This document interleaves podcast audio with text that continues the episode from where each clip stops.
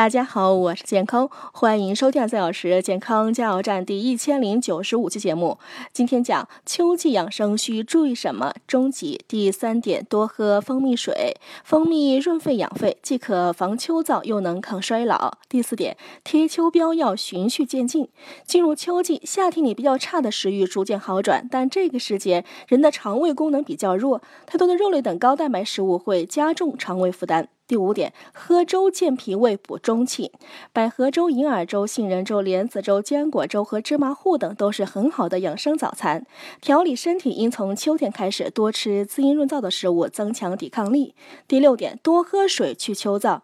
去秋燥呢，必须养阴。养阴的重点在于留住水分。建议早上起床后呢，喝杯温水，让整个消化系统苏醒过来。切忌喝冷水，因为人的脾胃喜温忌寒，低于室温的水喝多了。有害健康。